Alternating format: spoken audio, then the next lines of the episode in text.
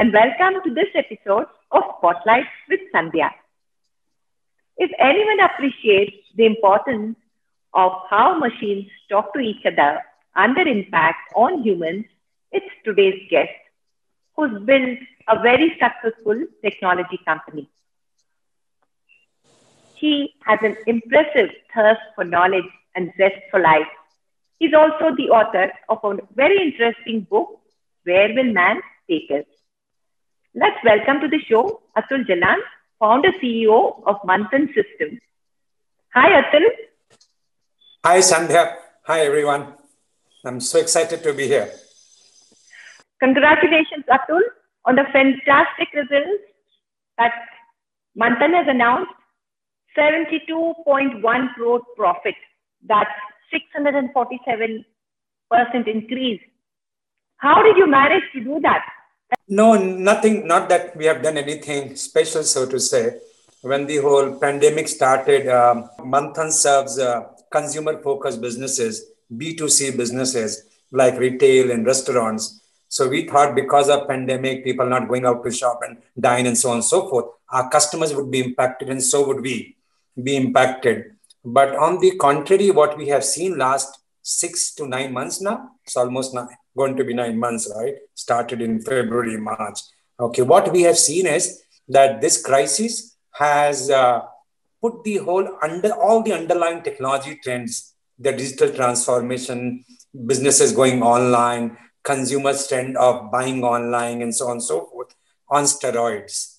Okay, and um, therefore, on to the intuitively what we thought that this would be we were ready to take on some blow that they would customers would be pausing some of the contract. There could be possible cancellation. But as i said this crisis has accelerated some underlying technology trends has put them on steroids.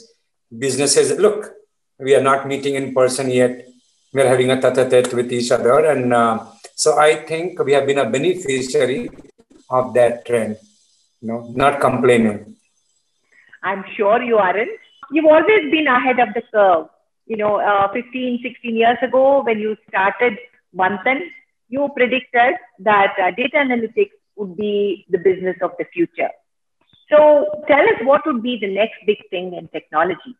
Next big thing in technology i think look um, the moore's law which has kind of dictated the um, explosive growth of our computing power has run its course. We can't jam any more transistors on that square inch of a chip.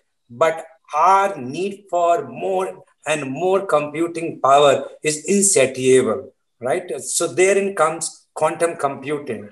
And what, like, look, just to put things in perspective, just in last 10, 15 years, just our mobile phones is by factor of million times smarter than the some supercomputers of 80s and 90s. Think about and quantum computing was going to improve the computing power by factor of billions, by factor of billions over our current computing power. And that I think would lead into, and then coming of artificial intelligence, nanotechnology, biotech would mean there's an explosion of technology yes, we would solve for many of the worldly issues, but what I'm most excitedly looking forward to that these new capabilities is going to also help us solve some of our eternal mysteries. You know, what is the what is the key to eternal happiness? Are we alone in this unfathomable vast space of multiverse universe, or there's somebody else for the company out there? Is this reality of ours real, or is it a make believe, as Matrix would say, a, a kind of a Matrix like simulation. So I think next 5, 10, 15, 20 years are very exciting. Look, all our progress, when you kind of look back, all our progress, all we are not the strongest animal in the food chain, right? We are 2.21 on a scale of five, somewhere between anchovies and pigs. Yet we lord the universe basis of what? Basis of three, four distinctly human capabilities of ours. And one among them is our facility with technology. You know, from opposable thumb to fire wheel, steam engine, electricity, telephone, Google, all have been our invention. All have gone to reshape reinvent, transform our way of life. What I see over next 20, 30 years, I think would be a kind of transformation that only science fictions have imagined so far. So this book of yours that was published to much acclaim last year, right? Uh, I like the premise of it. Though of course I quibbled with you over the title. I said you should have made the title gender neutral instead of saying where will man take us. You should have called it where will humans take us. So the tagline especially, the bold story of the man that technology is creating. Referencing that, would you want to change anything in the book? Because the pandemic and its impact on us was unforeseen at that time. Or do you think you've been you know blessed with a second uh, sense and you've been able to foresee these kind of things and you've factored some unpredictable occurrences in your book? No uh, will i change anything in hindsight? No. In fact uh, uh we have only few minutes today in this conversation I think, as I said a bit earlier, most of the underlying trends are getting on steroids today. Are look, Corona has shut down most things, yet life continues to move on. The show is still on. It's because of technologies. So I think the importance of technology and technology is get is not any more external to us. It's not any more advantageous to us. It is ingrained into us. And I think that realization only gets deeper by day. And coming to your point on it could have been gender neutral. So I really want to say that uh, uh, to my mind, it is uh, it would have been contrived if I said where would human take us. To my mind, sounds like a biology book. So no, no, no, no disrespect meant. It's in a most uh, commonplace sense of speaking man or woman that this title has been chosen. And why I didn't choose the title, Where Will Technology Take Us, is because technology, as we know, is amoral. Technology has no morality of its own. A knife is a knife, but humans are different. You know, you can use, we can use that knife to cut salad, to cut a Gordian knot. And if you don't like me enough, cut me with it. So I think it's we humans who first invent stories and then our techn- technology magically bring those stories to reality. And how we use technology and therefore the title of the book where will man take us is solely how we collectively put put a new code of ethics and morality around how would we deploy and use our newfound powers superpowers and capabilities. So let's go back to the beginning. What sparked your interest in technology what interests me Ha, I think um, not in any order. Three, four things. Number one, as I said a bit earlier, uh, it always fascinates me that we are not the strongest animal in the food chain. I'll repeat again. We are somewhere 2.21, right? On a scale of five, somewhere between anchovies and pig. Yet, how come we lord the universe? To my mind, as I said, the primary reason for that is, of course, it was started with language, our dexterity with our hands to able to collaborate in large numbers, but largely it is because of technology. And I am what fascinates me about technology is not only technology as an application of science, but as a way of life. For technology has shaped our way of life from hunter gatherer to farmer to manufacturer to whatever today and to whatever tomorrow all of these transformation, okay, epochal transformation, uh, you know, has been triggered by technology. I think that is reason number two. Reason number three, I think, would be look, I was willy nilly, I grew up on a very uh, healthy dose of uh, Isaac Asimov, uh, Robert Heinlein, Douglas Adams, Arthur C. Clarke, Margaret Atwood. And I think that fascination uh, has has stayed put. And as I said, to me, not technology as the uh, application of science alone, but how it dictates, how it has dictated all our social institutions, our idea of democracy, our idea of freedom, of idea of money, job, um, everything to my mind has been dictated by technology. Why even the idea of religion, God changes with the changes in technology Hunter gatherers were worshipping one kind of God. Farmers were worshipping pantheon of God. You know, in wake of steam engine, electricity, industrial revolution, okay, the civilizational core needed a more monotheistic God. So I that is and so the far-reaching uh, impact of technology and to my mind, technology is us. I repeat again, technology is not outside of us. And what is happening with the current new emerging set of technologies is so far all our technological achievements. Think about car, tractor, plane, elevator, escalator, plier, lever, think any, okay, cycle, bike, motorcycle, they all expanded our extrinsic reach, our muscular capabilities, as it were. Now our technologies are merging with our biology. And to me, it changes everything. It changes the very evolutionary course of human beings, you know, and uh, moving forward, our evolution would not be natural and probabilistic and random. It would be designed and deterministic. So, and so the, these aspects of technology, as I said, technologies as I cannot imagine Homo sapien outside of technology. I think we would have been extinct. Let's talk about your evolution as an entrepreneur. You know, what first sparked the fire in you to become an entrepreneur? And then you've gone on to become a serial entrepreneur. How did that come about? I've always had a mixed feeling. In fact, a kind of a distaste for the word serial. I would choose a lifelong entrepreneur. And look, uh, uh, I'll answer your question, but I uh, truly want to, uh, you know, admit here that um, it's only in retrospect that I have been able to put things together. What made me an entrepreneur? I've not seen any other life.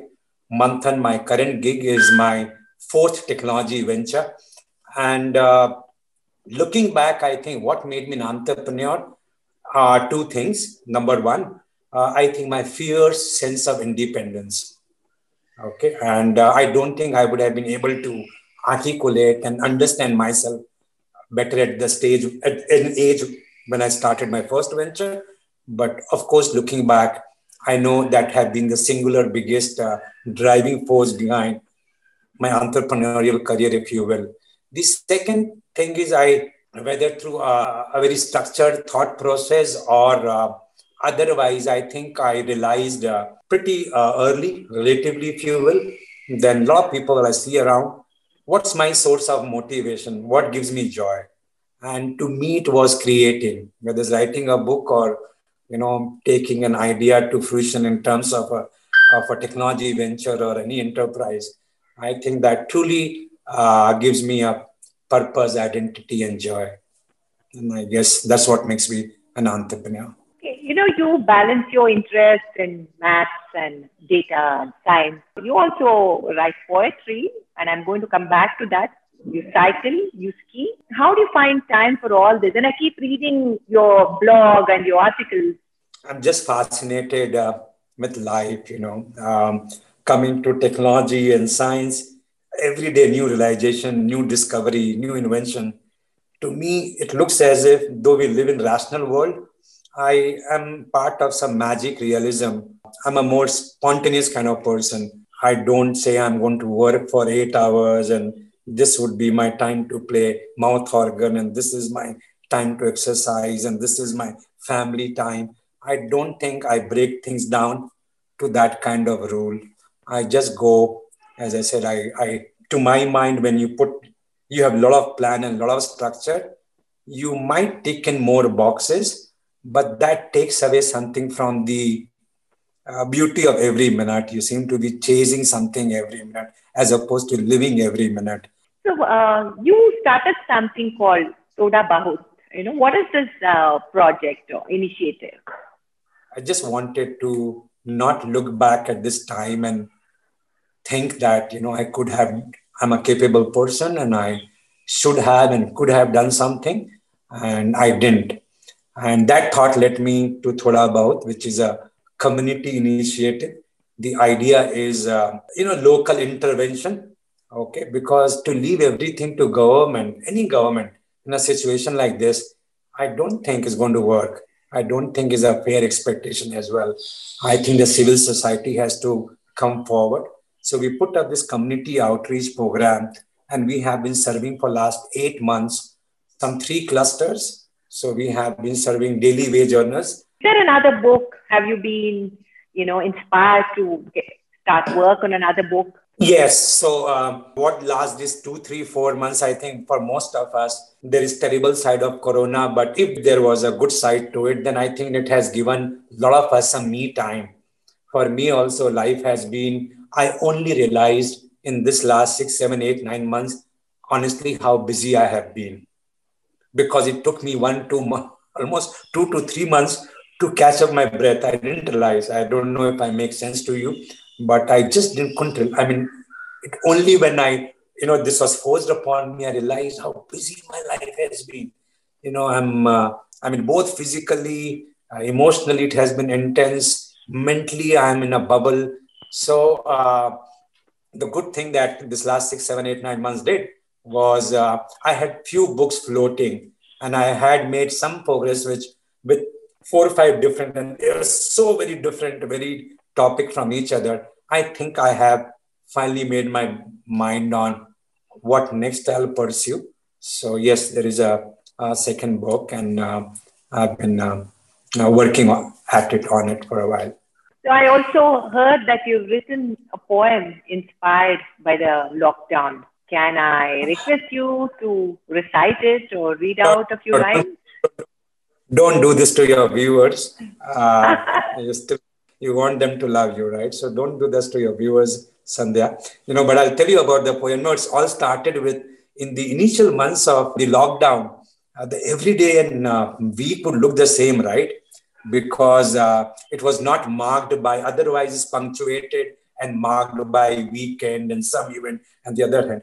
And I really was wondering, am I, is this a time distortion happening only to me? I just had no sense of time per se you know, one week, one day looked very much, pretty much similar to the next day, one week looked similar to the next week, and so on. So that made me think about time. If you start thinking about it, time, as we know, is a, such a interesting topic for physics, and it's a, such a romantic, metaphysical topic as well. Time is just a, a construct in our head. It's a concept, not a not a physical thing to say uh, so to say. And that what made me write this poem as to where does this time comes from and where does it flow. And uh, yeah, so that was the poem about. I'll, uh, I'll publish it or I'll link it. I'll link the poem to wherever you post this video, Sandhya. Wonderful. So that would be really nice. I'm sure people would enjoy reading it. And uh, sure. I, I know you've been very busy. And uh, thank you so much for taking the time to appear on Spotlight with Sandhya Atul. Absolutely, Sandhya. I enjoyed doing it. Take care. I hope you enjoyed listening to this episode of Spotlight with Sandhya featuring Atul Jalan. You can also watch the video on the Raintree Media channel on YouTube. Until I'm back again with another interesting guest, take care. Bye bye.